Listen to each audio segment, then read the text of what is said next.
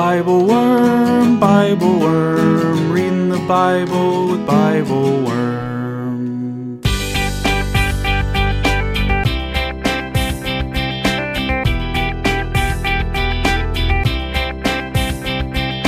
Welcome to Bible Worm, getting to the core of the biblical text. I'm Dr. Amy Robertson, Director of Lifelong Learning at Congregation Or Hadash in Sandy Springs, Georgia. And I'm Dr. Robert Williamson, Professor of Religious Studies at Hendrix College and theologian in residence of Canvas Community in Little Rock. We're here every week to discuss the biblical text, both as biblical scholars and as people of faith, one Jewish and one Christian.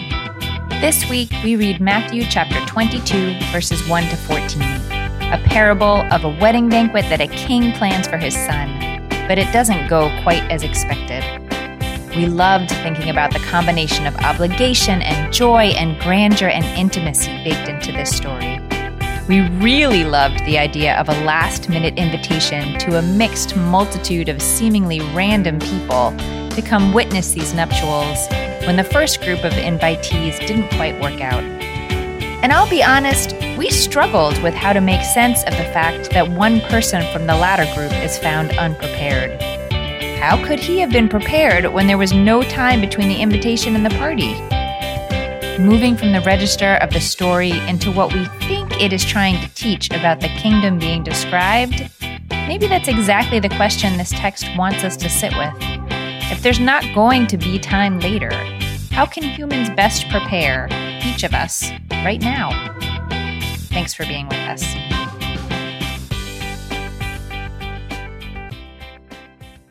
Hello, Bobby. How are you? Hey, Amy. I'm uh, I'm good. How are you? I am going to answer you with what the internet claims is a quote from Charles Darwin in 1861. that was not what I was expecting. Okay. I, this I came across this today in the land of like internet nonsense, and it just keeps making me laugh. That's gonna make me laugh now. I am very poorly today and very stupid and hate everybody and everything. I'm gonna start using that. I'm very poorly today. I am very poorly today and very stupid. Very And I hate everyone and everything. Yeah, I I could use a day off, but I I am going to ta- I'm going to take a day off. I think I'm going to take tomorrow off because Oh, I really do. I hate everyone and everything, and am very Yeah. stupid. yeah. Yeah. But I mean, like I'm fine. Like the real answer to the question is I'm fine. Everything's fine. We're fine. I haven't had a day off in too long, so I'm grumpy. I'm grumpy pants. It's so funny because like I'm an academic, you know, and so I'm like, you know, it's so long until spring break where where I get a week where I don't have to go to my job. And other people who have like normal lives are like, nope, we never or I'm like, oh my gosh, like I can't wait for the summer when I don't have to teach class for three months. And people are like, what? Well, I mean, but you're doing other stuff. I work super hard during like like, you know, 14 weeks at a time. I work super hard and then I get like a week or three months off. That- No, okay. no, I do other stuff. I work. I have a podcast. No, did you know? Yes. Yeah. I do. you do have a podcast. and I write things sometimes. Like I do stuff, but yeah. So whenever I complain about things, I'm reminded that the real in the real world, there's less I- chunks of time. mm, I don't know. I don't totally buy that. I mean, I think uh, my rabbi has about a month left of maternity leave. So I think I I I'm going to point my finger at the additional workload for the cause of my grumpiness. But it might actually be that I have an unpleasant disposition. No, that is not true, Amy. You are one of I the most know. positively dispositioned people Just delightful. that I know. Let's see how delightful I can be in the next hour of conversation about a really kind of challenging parable. It It's did not go where I thought it was going. Yes. I like really had a surprise. It has a surprise ending. There is a version of this parable in the Gospel of Luke. We're, we're in the parable of the wedding party today. And there's a Mhm. version in the Gospel of Luke. I can't remember if we read it together two years ago or not, but it's one of my most, very most favorite texts in the whole of the New Testament. and then this one, like you think it's headed there, and then it takes a it takes a turn. And then Matthew also is grumpy pants. So he, Yes. he Yes. tells it differently. Yes. So also we're in the season of Lent, and so in some sense, like grumpy Mm. pants, maybe not in, entirely inappropriate. Interesting. Hmm. Yeah, I don't know. I feel like Lent is sort of a grumpy pants. Kind of a- a Grumpy grumpy, pants grumpy time of year. Yeah. Yeah, I could see that. We are in Matthew chapter 22, verses 1 through 14. As Bobby said, this is known as the parable of the wedding banquet, although I was trying out the game of like, what else could we call it? Ooh, the what else did you parable call it? of the uh, uh, poorly dressed party guest? no, the parable. No, I don't. I don't know. I mean, there, there, it's in there. hmm Is there anything that you feel like we need to know before we head into this? I know we're just sort of in this field of teachings and parables in the text, so I don't know if if there's any real context that we need, but uh, Amy, I had that same thought, and then I was like, you know what? We're sort of jumping around in Matthew. I should go back and just see where we are in the text. And it turns out that a super important thing happens in Matthew chapter 21, which is really important in my interpretation of this parable. But in the liturgical flow of the year, we're not there yet. So, what happened in chapter Huh. 21 is that Jesus, who has mostly been in Galilee throughout the gospel, has entered into Jerusalem and he's gone in and he has cleared out the temple and he's had this whole like engagement with the very center of the way I like to talk about it is Mm. establishment religion. Mhm, mhm. And now this passage, you know, is comes in the context of him having come into the capital city, come into the center of religion and politics and commerce and all of these things, entered into the center of established religion and disrupted everything. And he has irritated a whole bunch of people. And now those people have challenged him. And so this parable comes in response to the leaders of the establishment religion who are upset with him because he has disrupted their way of practicing their established religion. And so Mm. for me, that changes a little bit, at least, or at least it informs the way that I want to read this parable. But you would have missed it if you just were like following along with the narrative Yeah. lectionary. I'm very glad I asked. yeah. Yeah. It's just because we've been sort of reading parables. And so this is sort of like, oh, yeah, right, it's and so it just is sort of like another parable, but it also happens in the context of a narrative. So Right. Yeah, so Jesus in this parable is talking to the, I think he's talking to the chief priests and elders, Matthew tells us back in chapter 21, verse. Hmm. Oh, that's important too. He's not speaking primarily to the disciples. That's exactly right. In Oh. 21, 23, I think is the last time we got a statement. Jesus entered the temple, the chief priests and elders of the people came to him as he was teaching, and then they've st- they've been going back and forth, and Jesus has been telling them these parables. And so he's in the temple, he's disrupted things, he's talking to the chief priests. Like he is in the center, he's in the center of it all right here. Yeah. Very interesting. Well, should we dive into this uh, challenging parable? Oh, actually, there's one more place where Matthew tells us, just like two verses before we start. Uh, Jesus tells some parables in chapter 21, and then the chief priests and Pharisees heard the parables, and they knew Jesus was talking about them. They were trying to arrest him, but they feared the crowds who thought he was a prophet. And then our passage picks up. So Jesus is telling this story that we are reading here today in the context of the chief priests, the elders, the Pharisees are upset with him and trying to arrest him for things that he has been doing in the center of established religion. And Je- this is Mhm. Jesus' response to them. So that's a Mhm. pretty fraught, pretty fraught context. Mm-hmm. And and it seems like maybe there are crowds around too that are Yes. supporters of Jesus. Yes. They feared the crowds who thought he was They a prophet. That's exactly, yeah, that's important. Okay. Well, let's see what happens next. Let's do it. Let's see what story Jesus chooses to tell at this moment. We are in chapter 22. I am picking up in verse 1, and I'm reading from the NRSV. Once more, Jesus spoke to them in parables, saying, The kingdom of heaven may be compared to a king who gave a wedding banquet for his son. He sent his slaves to call those who had been invited to the wedding banquet, but they would not come. Again, he sent other slaves, saying, Tell those who have been invited, Look, I have prepared my dinner, my oxen and my fat calves have been slaughtered, and everything is ready. Come to the wedding banquet. But they made light of it and went away, one to his farm, another to his business, while the rest seized his slaves, mistreated them, and killed them. The king was enraged. He sent his troops, destroyed those murderers, and burned their city. Hmm. Yeah. I'm I am already like having to hold myself back a little bit from stepping out of the parable and trying to assign things. so yeah. I'm just saying that so so you can hold me hold me accountable here. I want to note one thing sort of before we start from Okay. from the the world of of Jewish teachings and and maybe this comes into Christianity too, I'm not sure. A wedding banquet is not just like he's having a birthday party. Like Right. uh, there there really is like a commandment, an imperative to celebrate with the bride and the groom. And and so the fact that no one is paying any attention to the fact that there's this wedding happening Yes. is not is not just that they're being rude it's that they are like actually skirting a responsibility Oh, that's really important. That's interesting.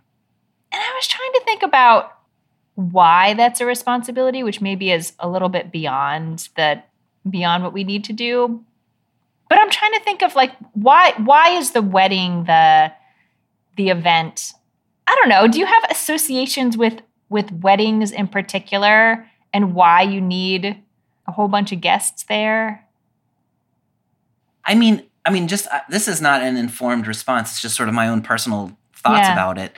But to me, like your wedding is one of the most important things that I like. It's one of the few like when like when I teach uh, re- my religion course here at Hendrix. The way I frame the religion, when I have one day that's like life, you know, like life events in Judaism or life events in Mm. Christianity, and it's like birth and naming and then like a rite of passage and then marriage and then death you know and it's like so when you think about a human life like the marriage like that's really important and it's you know it's the transfer of a you know this is my child who is now joining this other family and i want everyone to come and acknowledge and celebrate. Like it's really it's really an important uh, moment. To me that's really Yeah. helpful to say it's not just that this guy has invited people over for dinner on a tuesday and they've Yeah, said like oh no i've got other things to do. But Mhm. yeah always try to go to the wedding you know? And i just feel like that's i feel like that's a just true Yeah, like I don't mean to like reify marriage as the, you know, the only thing that keeps society's structures going. Sure, you know, sure. maybe maybe that was more true in ancient times than now. I honestly don't know. But it it really was, as you're saying, like it sort of is the beginning of the next generation. yeah You know, it's it's like the foundation that's gonna be for this this new family to to grow up, this Right. unit that people like provide daily care and love to each other. Our society really was built with the idea that that's happening, which is, you know, in some ways problematic now, but that's a different story. So yeah, it was it was a big deal. it was a big deal Yeah. one of the things that i noticed in the common english bible which i'm reading in verse 4 the king says i've butchered the oxen and the fatted cat cattle the NRSV Mhm. said my oxen and my Yeah. fatted cattle or something like that. And I looked at the Greek Yeah. and the my is actually there. I think that's really important that the like there's something really personal. Like the king is it's the king's child, it's the king's celebration, it's the king's like here's this thing that I have prepared for you. I've taken something of mine and I'm offering it to you. And then the emphasis on the the people who say no, I can't come. It's like he had to go to his field. He had to go to his business. So there's this Yeah. sense of like there's something personal being offered. Like I'm invi- the king is inviting you into like a communal experience, Yeah. and then your own like personal commitments are are trumping. I don't your not your, but like no, that's really own- that's a yeah. really helpful way to think about it, I think, because this like a wedding is personal, but it's also communal and Yes. you you know, again, in the Jewish tradition, you you have to have a certain number of witnesses in order for it to count, you know, Yes. as a wedding. You you need people to show up in order for it, you know, that you can't just do it on your own. But you're Right. right, people are are going about whatever their business is. I, this phrase, they made light of it. You know, it's it's very uh, uh, humiliating. yes, I would imagine. Like it's it's no big deal that you're having that you're having a wedding. And when I first read it, I imagined they sort of like made fun of it. But now that you're saying that, I don't think that's necessary. I think just thinking that, of them as saying, well, I have something more important to do, Right. that in and of itself makes light of, you know, the sort of grandeur or significance of, of, of going to the wedding. Because I mean, tending to one's field or tending to one's business, like those are important things, but those are like Yeah. everyday things. Yes. And this thing that the king is offering is not an everyday thing. This is like a, you know, a once in a lifetime or, uh, you know, a Mhm. very special moment for the king and his family. And so for the things of everyday life to be more important than these like crucial moments in the life of a community member, Yeah. That is making light of it, even if you're not like, oh, haha, like silly wedding. I think I think Yeah. that's right. hmm Bobby, why on God's green earth would the people then start attacking the people who came to invite them? Like I I really yeah, that's just bizarre. The other part I'm like, okay, that's bad behavior. Yes. You shouldn't do that. yes, But then you like punch and otherwise mistreat, I don't know what that means. The the people who came to invite you, why would why? Why? How does your verse six read in NRSV? While the rest seized his slaves, mistreated them, oh, and killed them. Yeah, Killed them. right. Yeah. Yeah. that's an important word. Punched them Yeah. to death. No, I don't I don't, I don't know how that went, but Amy, this is one of the places. I mean, I know that we talk all the time about staying within the parable before you try to relate it to something else, but it's really hard to do here because it's yeah. Makes zero sense. Because nobody would do that. Right, exactly. And I mean, maybe that's part of the point is like, this is such a ridiculous thing to imagine in a story. So, why on earth is it happening in whatever other realm we want to think about? But yeah, it's totally like, I don't want to come to your wedding because I have to go to my field, is like one kind of thing. But like, because you invited me, I'm going to beat you up and kill you, is like, I just don't even know. I don't know how to make sense of that, what on earth Mm. those folks are thinking if you move beyond the parable, can we move beyond the parable? Yeah. Okay. Yes, we can move beyond the parable. And the only tiniest way I could start to make sense of it is that the people know they're doing the wrong thing. yes. And now this is the second group of people who is maybe rubbing it in their face. Like if the, if the people didn't know they were supposed, they really are obligated to go to the wedding, then it seems like killing the messengers would have been ridiculous. Yes. But if they know, I can imagine some Hmm. universe in which that would create so much discomfort to have to be reminded of that now a second time that they would have a too large response. yeah, I can see that. That you sort of are struck by. It's like, I mean, in a very, very small way. Like when somebody calls me on something that I have not intended to do, I feel a lot of, and you feel like guilt and shame. Like my first response often is to become angry with people for having Yeah. pointed out this thing, right? Before I have my more reflective moment. Is that kind Yeah. of what you're saying? Like Yeah, I think that I think that's what I'm saying. It, they yeah, realize there's an it, like- obligation that I they mean, haven't I- lived up to. Yeah, yeah, I can see that.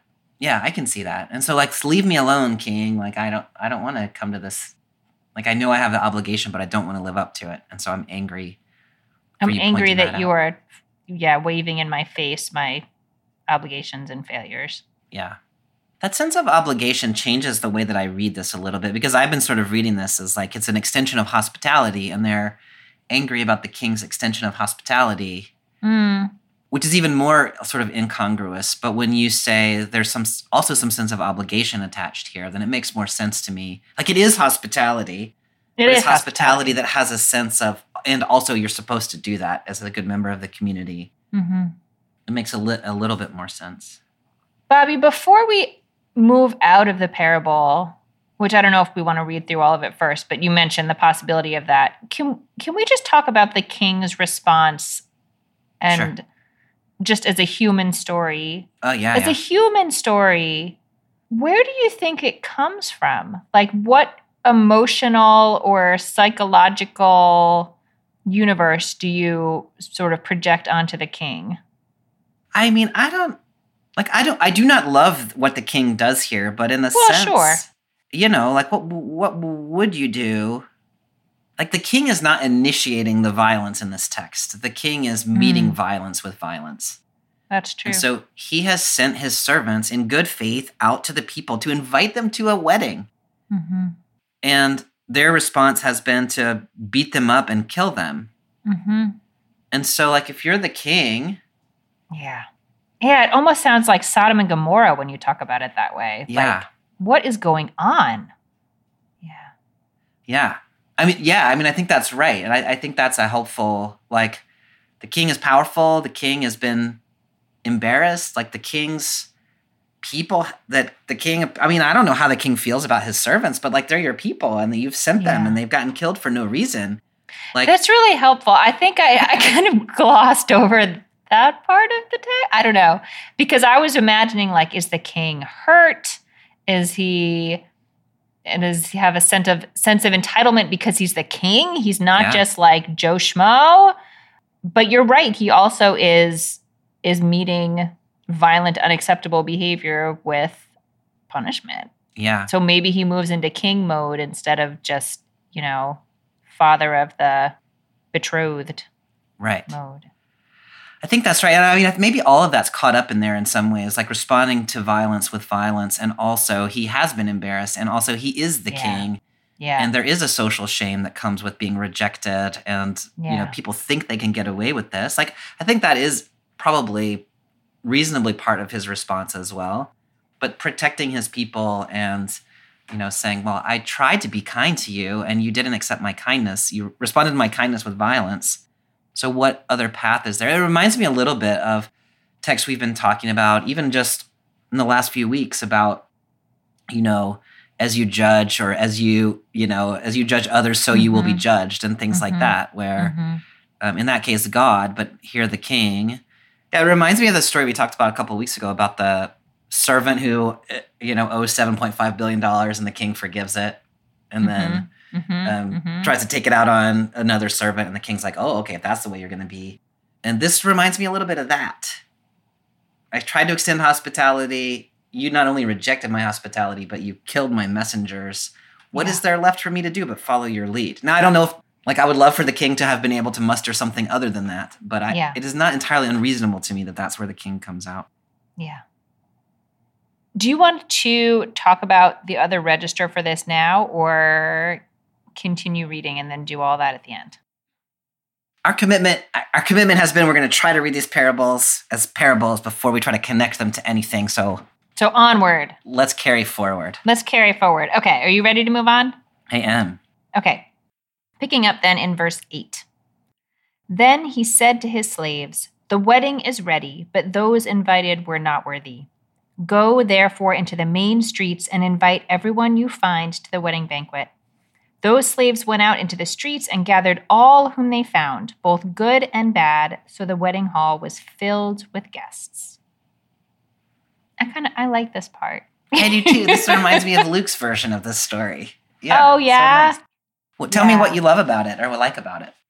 I mean, I love again from the sense of like thinking of a, a wedding within a community as having ramifications for the community and like needing witnesses and needing people to bring energy and joy and that actually anyone can do that you know like it is it is nice and good and wonderful to have people that you know but it is also i don't know i think weirdly nice to have just you know random people who can witness your joy and love and Yes.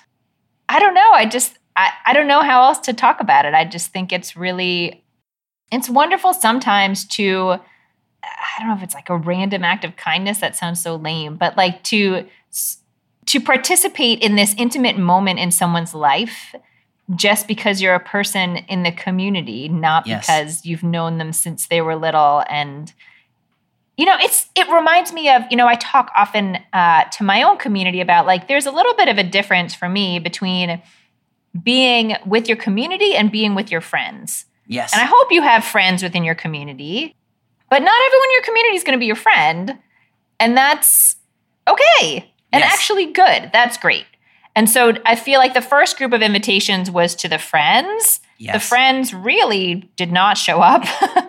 and so there's this whole broader community and I I think that's lovely. I love that too, Amy. And I, I do think the king probably init- initially invited friends, but I also think that there might just be some sort of social status that a king, there are Mm. certain kinds of people that the king is supposed to invite. And so the king invites the sorts of people that kings invite, people who have businesses and fields and things to, to attend to. And those people didn't show up. And so the king says, Oh, I'm okay, I'm going to invite the people that I'm not supposed to invite, you know, the, the, the not socially required Yeah. people. And so there's this image here of going out in the roads and the byways and like going out of the center of town and like gathering the people in. And so it's somehow this this rejection of the invitation by the people who are supposed to be there has led to this greater community of people who probably don't get invited to weddings, especially the king's weddings. The king's not, wedding. Yeah. uh, or the, the wedding thrown by the king. hmm hmm hmm So yeah, I really I really love that image. It reminds me of um, when my daughter was baptized. She was baptized in the in my wife's church, which is like the big Presbyterian church in our in our place in Little Rock. But I was at pastoring Mercy Church at that point, and so we invited all of my Mercy Church community, hmm and it reminded me a little bit of this parable. It was like this mixture of people from like Mhm. I mean, like people who are pretty important people uh, in the world, and people who are, you know, sleeping behind the dumpster behind the barbecue place. And they were all together in this place for that little celebration. We all had a meal together. And, you know, like this parable is in the back of my head, or at least uh, probably Luke's version of it, which is nicer. Um, Mm. but trying to figure out how do you how do you create those communities that are not just your friends like your longtime friends or the people you're supposed to invite but are just like people like Mhm. recognizing that we're all we're all community. Yeah. it's interesting that i end up liking this king's banquet better hmm after the people who are supposed to be there. Like if he invited all the noble folk and the noble folk all showed up like how interesting is that? And not interesting at all. Right. but they say no and so then suddenly the banquet takes on this whole other character. It's really helpful to me, Bobby, that you sort of raised up the fact that as as the king, you know, it's not just a it's not just me throwing a wedding where I would invite my friends. You know, it's it's the powerful people in the world, the dignitaries. It should be an honor, a particular honor to be invited to this wedding, but maybe because those people precisely because of their station in life have plenty of honors, this yes they don't receive the invitation as an honor. yes they, yes you know, maybe receive it as a burden or as a unnecessary thing. i think that's so insightful amy and it goes back to those like little pronouns that i was pointing out earlier like Yeah. my banquet my oxen my calf and then his business his field and so they because that guy has a business because that guy has a field he doesn't need the extension of hospitality he's tending to his own things which prevents him from experiencing the hospitality of the king. Hmm these other folks Yeah. seemingly don't have very much and so they so they do come. And and then putting together, as you just did, those pronouns, the first person pronouns in particular, my oxen and my calves, with with the fact of the king's station in life, I don't know, it it paints this much richer picture of like someone who, yes, he has a lot of power and invites the noble folk to come and do all of that stuff. There is this sort of like pomp and circumstance. Is that the right word? Pomp and circumstance? yeah Pomp and it is? That just sounded really weird coming out of my mouth. Okay. Isn't that what you There- play the song you play at graduation? Yeah, yeah, like all the, you know, ritual grandeur that would come with a wedding that the king throws. And also the king is a guy. Mm. You know, like this is his son and he has taken his cattle and like there is also this sort of intimacy about it that maybe people forget that even people who are in power are humans and people uh. Yeah. yeah, yeah, they're people. They're people. Okay, so they have this like, you know, mixed multitude that comes for the wedding. Yeah. Is it strange? It was a little strange to me, or striking, I guess, that it described people as both good and bad. Yeah. Not like both rich and poor or both Yeah. powerful and you know whatever but like it is giving you it is is it is giving you a judgment of their character yeah. But it's not distinguishing them like good in, bad out. It's right. no that's right giving you their character and then it's saying, and then they all got gathered in. Yeah. does that just seem like uh I, I don't know me I, I guess I just think it's a little weird to have a character judgment and in there but I don't know maybe it's maybe it's why is that there Bobby why is it there yeah, Tell no, me why I, it's there. yeah, I don't know. I mean, it's so interesting because it, on the one hand, it is a character judgment. On the other hand, it is exactly not a character judgment, right? Because it's saying you're good and bad, and I'm going to bring you into the banquet. And so at the end of the day, it doesn't matter whether you're good or bad. You're Yeah. gathered in. I recognize this thing about you, but it doesn't. I'm not Yeah. doing anything with that information. So I kind of read it as like indiscriminately bring people in. And, uh, you know, like maybe they're good, maybe they're bad. We can sort it out later. Yeah. but we don't have to we don't have to use that good and bad whatever that means as the benchmark for whether or not you're invited into this banquet.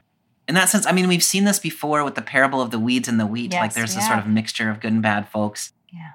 it reminds me a little bit of the parable of the uh, workers in the vineyard where peop the owner just gathers people like br- keeps bringing them to the thing without really like just whoever's there let's go to the field and so that this this is familiar to me from that but it is interesting that there's this sense of like you know our or at least my tendency is to want to decide whether somebody is like i don't want bad people at my kid's wedding you know what i mean Or at Um, least I so- wouldn't be thinking about the fact that they're bad. yeah That I think they're. I don't know. That yeah. It's an interesting tension to hold. yeah hmm I live a life where I interact with a lot of people who are quote bad people. You know what I mean? Like Am I? everybody Yeah. that I go to church with on Sunday night has a criminal record. Most Mm. of them have Mhm. felony records.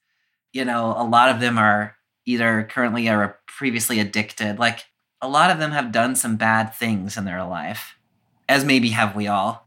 hmm But they're not bad people. Right. And so, like, it's sort of interesting to say, like, okay, we can make a distinction between good and bad, fine, but everybody come into the banquet. Yeah. So at the end of the day, your badness doesn't matter. I think you put your finger on what my issue is, which I really think is more I'm expecting this text to describe people in like a 21st century way, which it's not going to do. I want this text to distinguish between people's behavior and their nature. Yes. And if this is saying that is a bad person, then I want to stop and talk about what do you mean by that? And if you really believe that, then why are you inviting them into their community? Because I agree with you that people do all kinds of things that we would say that that's a bad thing to do. Don't do that. But I wouldn't necessarily ascribe that to the person. But I think I'm just pressing this text too hard for its time. That might be true, or it might be that I'm just kind of. Sometimes you have noticed that I just like I kind of. I don't know exactly what the word is. Like massage text a little bit to get him to say something that I Yeah. that I want him to say. So I don't know, but somewhere in between you and me, I think there's an Yeah. interesting issue that that uh, Yeah. is in the text that you know it's not Yeah. easy to resolve. Yeah. Okay. So there's a wedding hall full of guests. Yes, so lovely. So lovely. They're going to eat their fatted calves. Good and bad people. Like we don't care who you are. Just come in. Just come on in. Should I go on? Or do you want to stay in this? Moment? Let's this just stay here in this moment. Let's end the reading here. Let's just Thus rest in this ends the reading. Yeah, Yeah. No. that's more or less where Luke ends his uh, passage. Ah. hmm I see why you like that. Yeah. Also, the king doesn't kill anybody in Luke. Hi, everyone. It's Bobby here from Bible Worm. We hope you're enjoying the podcast. Amy and I started Bible Worm a couple of years ago because we wanted to create a space where we could talk deeply about the Bible in ways that bring together our academic backgrounds in biblical studies and our deep engagement with communities and people of faith. We decided to make this resource free because we want everyone to have access to sound biblical scholarship that connects biblical faith to everyday life. We hope you're finding the podcast fits that need. That said, while the podcast is free, making it is not. Amy and I and the rest of Team Bible Worm spend a lot of time and energy studying, recording, and editing the podcast to make it freely available to the public. If you enjoyed the podcast, and if you find yourself in a position to support our work, we hope that you will consider becoming a Bible Worm supporter for as little as $4 per month. For a bit more, you can also get early access to episodes, weekly liturgies, video Bible studies, join a monthly discussion group, and more. We realize not everyone is in a position to support the podcast, but if you appreciate our work and want to support us, we hope you'll check out our Patreon at patreon.com slash biblewormpodcast for more details. Thanks so much for listening, and now back to this week's podcast.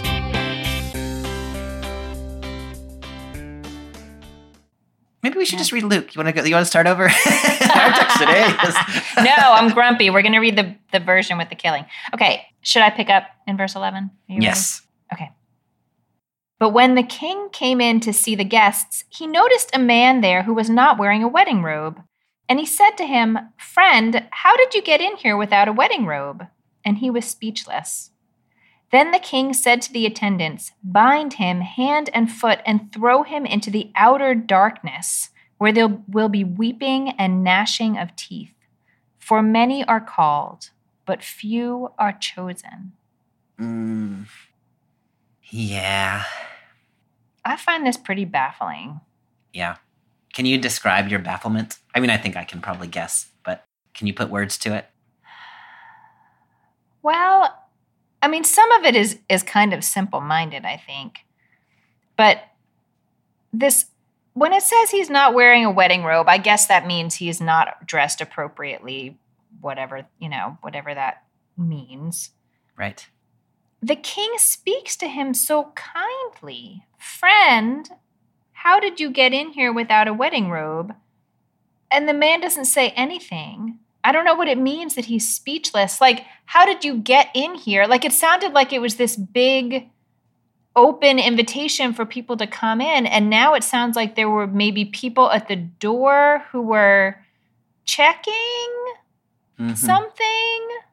But he asks in such a friendly way as though maybe the man will say, like, Oh, I spilled wine on it and it's drying in the men's room. Like, I, I, I'm, I'm just, I'm confused about that whole first part of the. I, I don't know. Yeah, I guess maybe I keep trying to jump into the allegorical register, and that's not Yeah. where we're trying to be yet. But like, did the man not know he was supposed to wear a robe? Did this man sneak in? Yeah. Can you sneak into something where there's been a big open invitation? Yeah. So a couple things there. One is that word friend sounds really nice, but the, Matthew only uses it a couple of times. The last time he used it was in the passage that we previously read um, a couple of weeks ago, the workers in the vineyard. And uh, the, it's the vineyard owner uses it to talk to the people who worked all day and then were, and then were upset. Mhm. He says, "Friend, I did you no wrong." So I don't know the the the word friend is Matthew's little edge. Characters it, use it has a little edge. Yeah. It's so. I mean, I I use that. I call people friend, and I actually do it because our old professor Carol Newsom did it, and I liked it, and I didn't know it had anything to do with the New Testament. Maybe it didn't, and now I'm like, oh, it has. To, it also has an edge about it. Maybe I should stop doing it. okay, friend. Okay, Yeah. friend. My I I have a word that I use. So I, I call people friendo when I want to use it when I want to call them this way when I'm like annoyed with them, but you know, I don't want to call them something super rude. I say, "Okay, friendo." And so like maybe that's how we should read the king as being like, "Okay, friendo, how did you get in here?" Amy, what's more remarkable to me in this passage than that this guy does not have a wedding a, t- a wedding robe is that all those other people did have a wedding robe. Right. You know what I'm saying? Ye- uh, yes. They were Like- just out minding their business, like Right. on the outskirts of town, like walking down the road, and then people were like, "Hey, let's go to a party," and then they had a wedding robe. Like that's amazing. And so the fact that this guy doesn't have one to me is like, of course he doesn't have one. Like he didn't know he was going to a wedding, Right. but here he is. And then that even actually makes it even more perplexing, right? Yeah. Because now the expectation seems to have been that you should have just been walking down the street with a wedding robe in case the king called you to a wedding, which the king has never done before. and probably Mm-hmm. will never do again. Mhm. Which makes the parable kind of weird. Like, I mean, I think that's really, like, I think that's really important. Um, that this is not something the king seems to have an expectation here, which is an entirely unreasonable expectation in my mind. Is is how I read it. It doesn't help Bobby- me with anything, but Do you think the fact that he doesn't have a robe indicates that he was not one of the people who was invited from this mixed multitude? I don't read it that way. But I see how you get there. So you read it as Yeah. like a bunch of people were had been invited, so they went home, got their wedding robes. Yeah, and They then were all other piling in. in. This guy was like, "Ooh, I'm going to sneak through the gate." I like that reading actually. Like that sort of helps me. Like he's so he's not supposed to be. He wasn't actually invited. I don't know. But then verse 14, many people are invited. Yeah, yeah, right. I was just chosen, thinking makes that. It so like now that it seems like it, they did call all these people in and then kick some of them out. Yeah. The thing And that gets me is they them don't out. just kick him out. Yeah, that's exactly. I like the guy just like he was just minding his business, having a lovely stroll in the countryside. He got rounded up into this wedding, and then he didn't Yeah. get just like kicked out. He got bound and thrown into the darkness. Yeah, Like that's just ah, that part really bugs me. Like if he got kicked out of the wedding banquet, then I'd Right, be like, okay, whatever. like fine. Next time you know, you should carry a wedding robe in case the king invites you to a wedding. yeah. But he got bound and cast into the darkness where he's weeping and grinding his teeth. Like that makes me sad for that Yeah. guy. Yeah. I mean, I think, well, I don't know. Maybe this is the time that we should try to actually read this as an allegory, unless you have more things to say about. about this weird wedding scenario. I mean, the only other thing that I would say before we try to like move to the context is Yeah.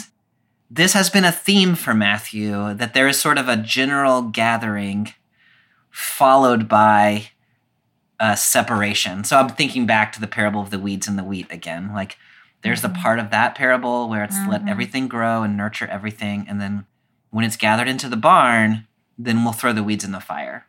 This, at Mm. some level, is another Yeah. version of that. There is a That's general helpful. gathering and then a separation. yeah. It's it's the it's articulated differently, which I think maybe leads us to different sort of conclusions about it. But it's this is not completely surprising coming from from Matthew's Jesus. That's really helpful to me, Bobby, because I think precisely the fact that now we're talking about humans, and so I'm like empathizing. It's harder to empathize with a weed, but Yeah, You know, empathizing Although you with did it, I think in this that. guy, in I think I did. Yeah, really push the boundaries there. Yeah, it it does. It seems to be like I as as a you know tried and true American raised person. Uh, I want to I want to focus on that individual and what the individual has done or decided to do or Yes. whatever, and say like, well, it's not fair to that this would happen to this guy. But I think part of what this is saying is, as you just pointed out, is like you can't opt out of this system. Yes. I I want the opt out option because Yes. as as much as I will fight against it, those are the waters I was raised in that I have Yes. individual autonomy and choice. Yes. And this is saying you don't. Yes. No, I think that's right, Amy. It is. And so, I mean, and Matthew's given us this since the very beginning that there was, you know, the Magi came to Herod and said, Where's the king of the Jews? And Herod said, What do you mean I'm the king of the Jews? Mm-hmm. And from there, we have this like, there's two options for how you're going to live. You're going to be in the kingdom of heaven or you're going to be in the kingdoms of the earth. And there's not a third space. And so, yeah, I- I think that's right. You you can't opt out of the out of the system. You've got two choices. yeah. Like it or not. Yeah. Like it or not. Okay, so God is the king, right? yeah. I think so. I think I think so. God calls this first group of people to this. Oh, it's interesting to think about what the wedding banquet is. I'm assuming the first group of people are the people Israel. What do you think? You got a weird look on your face when I said that. Well, I was going to say that I think you're I think that's headed toward an anti-Jewish reading. Well, this feels pretty anti-Jewish to me. yeah, but no, don't read it that way. Okay, good. Help me. Don't read it that way. Don't do that. Okay. Don't do that. Then who are they? Well, so here's how I want to read it. Yes, help me. Save me from myself. So if you go back to 21, 45, and 46, the chief priests and the Pharisees heard the parable. They knew Jesus was talking about them. They were, Mhm. so this is the previous parables. They were trying to arrest him, but they feared the crowds who thought he was a prophet.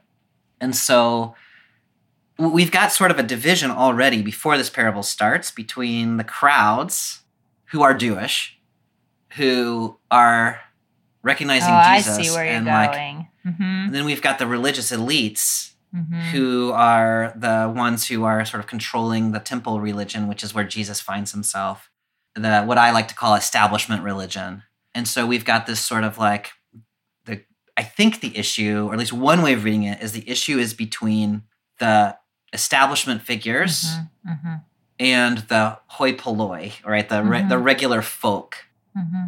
And then, if you read it that way, this is a critique of at least some of the religious leaders, the chief priests, the Pharisees, um, the people in charge of stuff.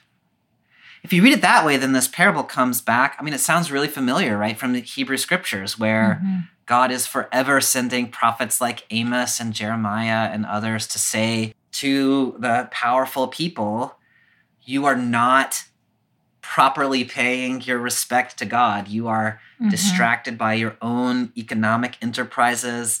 You are, you know, doing terrible things to the poor and then trying to come to the temple and make your sacrifices. And God does not play that game Mm-hmm. then this parable becomes some version of that and associates Jesus with the prophets. And here we have religious elites rejecting the prophets just like they have always done. Mm-hmm. So then it has a, I mean, it still has an edge to it, but it's an edge that's about religious elitism. Right, right, right. Yes, no, that that is definitely preferable. That's interesting that I go first to the anti-Jewish reading. Well, yeah. we'll talk about that later. I mean, part of the reason I think is because like these parables are so often read in anti-Jewish ways that uh, all of our imaginations can become Right, if you sort of- come to the text assuming the New Yeah. Testament doesn't like the Jews, yeah. Then sure. So you are rightly yeah. defensive about the New Testament because the New Testament has been deployed in exactly the way you're talking about for a very long time. And so it's entirely reasonable that that's where your head goes. And I I would like for us to not let the New Testament say Yeah. that. Yeah. Yeah, no, I really appreciate that. And I like thinking about in that context, like what what is the wedding? Yeah. You know, and and we talked earlier about sort of a, a wedding as being like a foundation of of a new thing. Like this is the this is the beginning of the next chapter, not just for this family, but for like society, for Yes. this is like the the building block and if we imagine you know again the king as as both having all this power and authority and also having all this like personal affection and investment uh, Yes. In the celebration it's it's a it, it reminds me of um, those couple texts that we read that really showed god's delight in Yes. jesus Yes. you know that oh, I love that connection. this great powerful deity also yeah. has has I don't know this just like love, just love. Yeah. I love that, Amy. The parable starts out, you know, as as many of these parables we've been reading the last few weeks do. The kingdom of heaven is like, um, which I was trying to read as like a colon. The kingdom of heaven is like this following story, Mm-hmm. which leads me then to think, okay, the wedding banquet is in some sense the ingathering of people into the kingdom of heaven, Mm. and so that's God coming into God's space, celebrating. Uh, I, I, I mean, here and clearly in Matthew, this is celebrating Jesus uh, as God's son.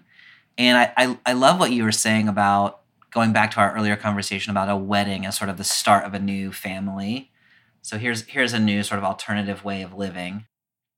I myself, you know, I'm always going to go back to this kingdom of heaven is an alternative to the kingdoms of the earth Mhm. and you know the first set of people are too committed to their businesses they're too committed to their fields they're too committed to the ways that they are interfaced with the with the empire with rome and so they they're not going to come and maybe they make light of it like the kingdom the kingdom of heaven as it's articulated from deuteronomy through the new testament uh, the kingdom that God envisions is kind of laughable if you think in the logic of the empire. It's like it's naive. Yeah. Yeah. We we can all get along. We can treat poor people well. We can like rich people will give like just give stuff to people so that everybody can have a full and, and healthy life. Like that is naive. It's ridiculous. And so you could actually imagine people scoffing at that. You could imagine people killing folks who came with that message. I, I read that part as the the prophets in the Hebrew Bible came, and that's exactly what they said. Like, let's Mhm. take care of the poor, and that's what you know. Let justice roll down like waters, and the wealthy people said, "Uh, "We don't want to hear that," and so and so they kill them. Oh, yeah, that's interesting too. Thinking about, you know, we talked about the messengers coming to tell them about really their obligation Yeah, exactly. to go to this wedding. yeah, um, and they don't want to hear about their obligation. Yeah, that's exactly right. Yeah. Now the king becoming angry and burning down their city. hmm You know, this is. I mean, I read this as Deuteronomic theology, Deuteronomistic theology. Basically, it sits uncomfortably with me But this is the way Jeremiah and others explain what happens to Jerusalem in 586 BCE at the hands of the Babylonians. Yeah. And so maybe this is another version of that. Look, if the religious elite are going to reject God's justice, Yeah. this is what's going to happen.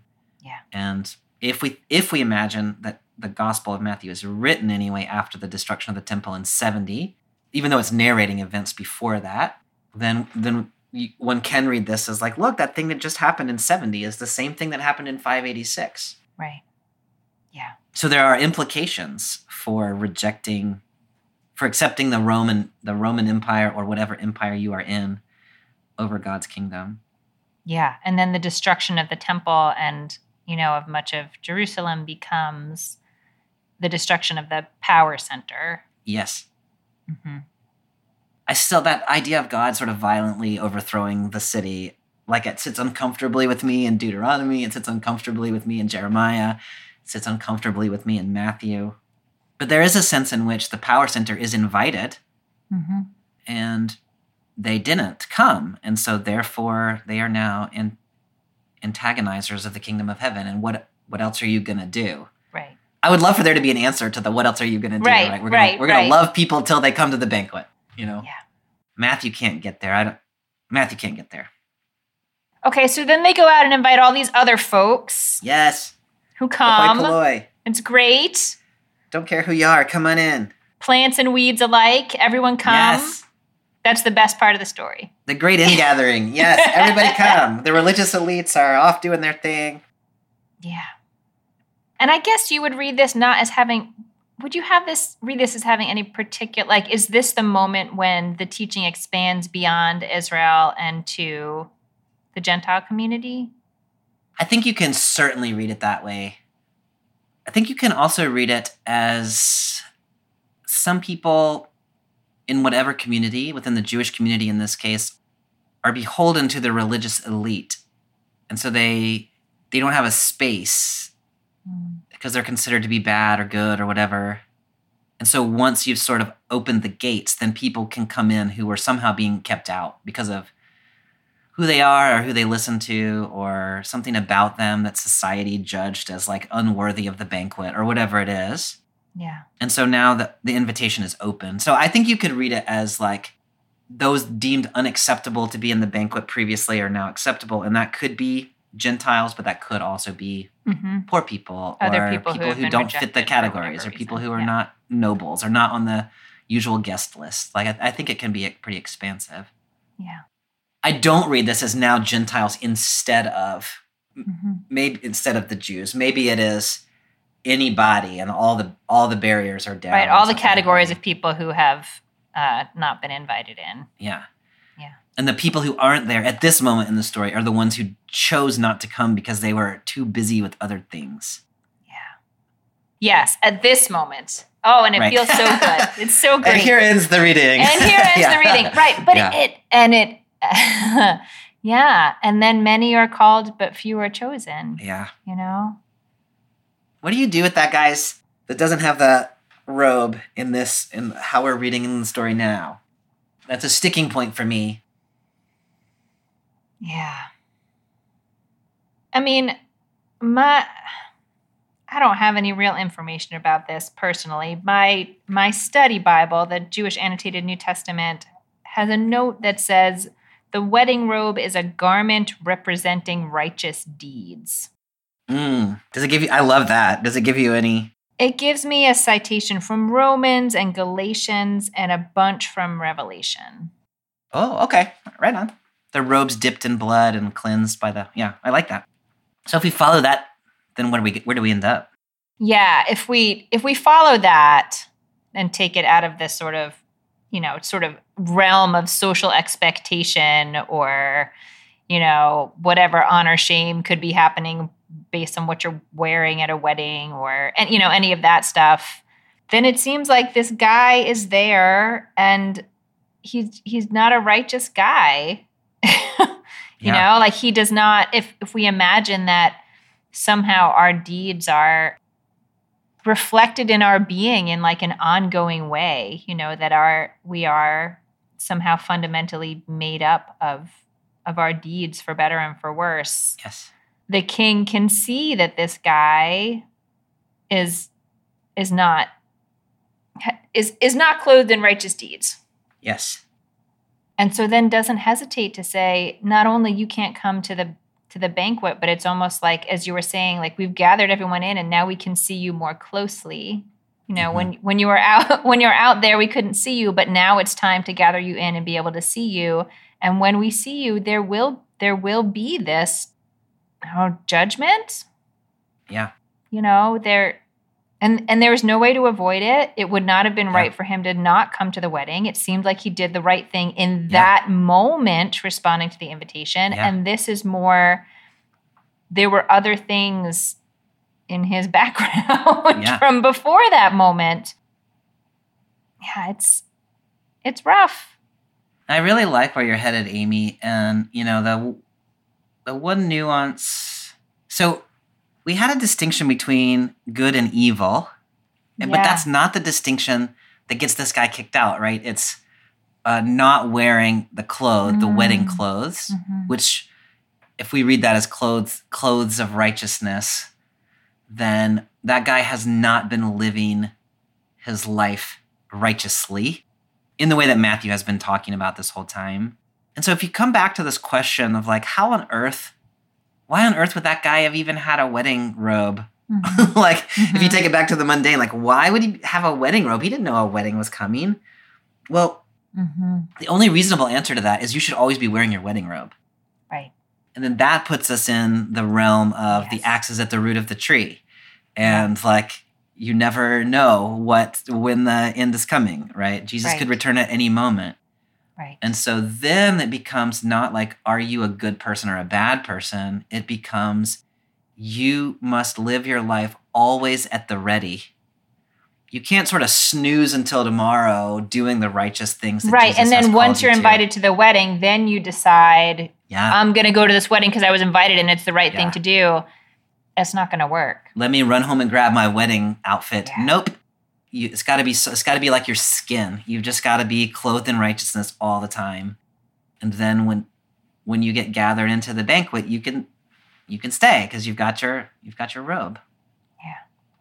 Then it ends up in exactly the place where I end up every week, which is you got to live the life and not just talk the talk. Right? That's thing- good, but that's a good thing. It even Oh, this yeah. difficult story took you back to your yeah. home base. It's one thing to get gathered into the banquet. Like that's no great accomplishment of yours because everybody Yes. got invited in. That's right. but uh, you've actually gotta have had on the right clothes. That's right. means That's to be right. living your So- life the right way. So this is a story of the whatever that sort of arbitrary barriers were that were keeping you out of this wedding party or out Yes. of the, you know, kingdom. They're gone. Yes. And God has taken care of that part. Yes. The king has taken care of that part. yes. But that doesn't mean you don't have a part. Right. You also have a part. Exactly. So now the people that are not at the banquet are the people who were too busy doing the things Mm-hmm. that people with money do Mm-hmm. that they didn't want to come to the banquet, and then people who were not prepared to be invited into the banquet because they Mhm. thought they had more time, or I mean, maybe they just thought, no way the king's ever going to invite me. I don't know. But so you've got to be Yeah. Yeah, you've got to want to be in the banquet, and then you've got to always be wearing the clothes. That's how you get. That's how you get in. Yeah. Yeah. That's how you stay in. And I keep wanting this to be just like forward looking. Like once you're here Yeah. at the banquet, now from here on out, everything's going to be fine. But it's it's not just forward looking. Yeah. Yeah. Well, other than the fact that God, as a king, destroys everything, hmm uh, I kind of I like this parable more now that we've talked about it. Yeah. It, it, I'm- definitely having an easier time with it uh, now than when I read it on my own. Me too. and Me I was too. like, whoa. yeah. Uh, Bobby, we've I feel like we already have drawn out a lot of Yeah. messages, especially in that conversation about how we take it into the other register. But Yeah. But we always close with some something we want to raise up. Is there Yes. what what comments can you leave us with as we draw to a close? I think for me, I mean, there's a couple things here, and it's probably the things that I say all of the time. But, you know, when I read these stories and it's talking about the religious elite and the things that sort of separate them from the banquet, I my first move is always to read myself there and to think about what are the ways that I and my community are too occupied by our own businesses, our own fields, mm-hmm. our own responsibilities that prevent us from accepting the invitation to the banquet. For me, that's a really, I mean, it's kind of a painful place to start, but it's a helpful reorientation for me about the things that I care about and the things that my communities care about and the things that distract us from the, the true invitation to be part of this bigger community. It also makes me think about, I could just love the image of this banquet. I think I really love it. Like sometimes you think about like who might be at a banquet like that, and you're like, "Mm, I don't know if I actually want to be at a banquet with all the with all the folk that got gathered in from the highways and byways. But to me, that's like, I mean, one of the things that I have done in my life is to think about like I I come back to this parable when I think about what my communities look like. And I think to myself, are the people that I am spending my time with the people who got invited to that banquet and didn't want to come? Or are the people that I spend my time with the people who got gathered in from here and there and all around? And I try to create communities that are more like the second part of the parable, Mhm. where it's people who, you know, maybe they're good, maybe they're bad, I don't know. Um, they're from all walks of life, and they're not the people that maybe you would expect to get invited to the king's banquet. And therein lies the kingdom of heaven.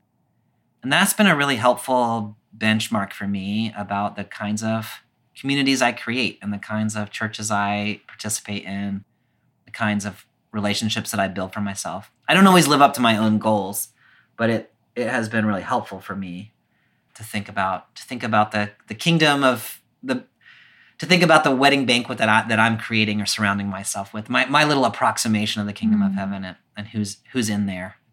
I think that's I think that's a helpful framework for thinking about this. I love that. And you know, I I I say sometimes on the podcast and many times in my regular life that like community life is just a big hot mess. People are a mess. We are a mess in our decision making. We are a mess in our attempts to be gracious to each other. We're just a mess. Like that's in every every group of humans I've ever been a part of. And as you're saying, it's amazing.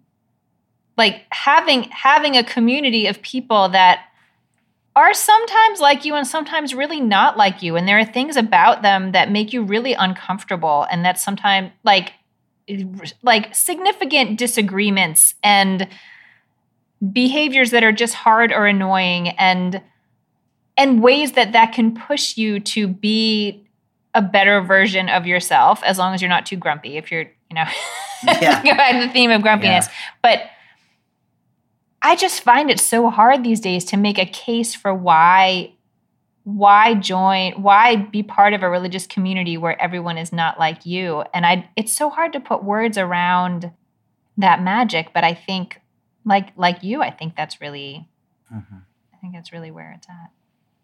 Bobby, the only other thing I want to notice is mostly just that when we read the story of the laborers Mhm. I was like, wait a minute, that's not fair.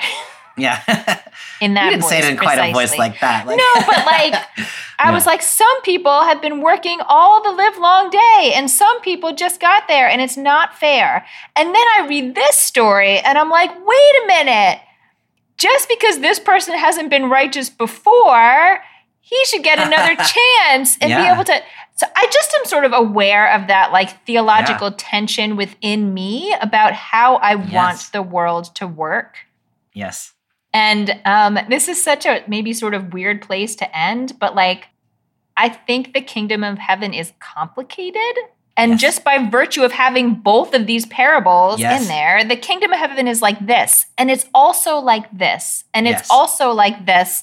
And Baruch Hashem, thank God, I am not the king in any of these stories Right. that has to know when to do which Yes. so I, I mean i don't want to like end with some sort of like you know fatalistic i'm never really going to understand but i feel a little bit like a, Yeah. the kingdom of heaven is a little complicated where things like judgment come in and it's and i want to grab onto it in some kind of concrete way and i just don't know that i don't know that i will be able to and i don't know that i should direct my energy there Yeah. No, that's really that's really important, Amy. And I mean, uh, one message you could take from this parable is you always ought to be wearing your wed- wedding clothes, which means you ought to always be living out the righteousness that you're invited to. And you can't control what somebody else does. You don't have to judge what somebody else does, but you Yeah. can make sure when you wake up in the morning you've got on got on your right clothes of righteousness. Your clothes of righteousness. Yeah, I like that. That's a good takeaway. The train is coming outside of my window, which means it's time for It's the time. Bible worm to end. Yes, it is. Well, next week uh, we stay at a wedding, although it's a couple chapters later. Matthew Yeah. chapter 25, the parable of the bridesmaids. Yes. I don't know that parable, so I look forward to seeing what it has to teach me. Yeah. All right. Well, I will see you then. Thanks for All a right. conversation. I really, I really appreciated this one yeah, today. this was really helpful to me. Thanks. Y'all have a good week.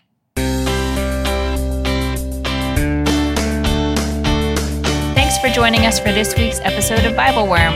If you've enjoyed this free podcast, we hope you'll help us keep it going by joining our Patreon for as little as $4 per month. You can also sign up for other goodies like early access, video lectures, weekly liturgies.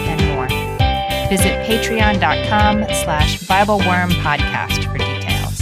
Bible Worm is produced by Bobby Williamson and edited by Joel and Laura Becker. Our theme song is sung by Colin Bagby, and our theme music is The World at Large by Dano Songs. Many thanks to all our Patreon supporters for helping make this podcast possible. A special thank you to our newest supporters Randy McDonald, Mark Schmidt, Graham Gardner, and Eric Wooldridge. Join us again next week when we'll read another wedding parable, this time from Matthew chapter 25, verses 1 to 13, sometimes known as the parable of the bridesmaids. Until then, keep on digging.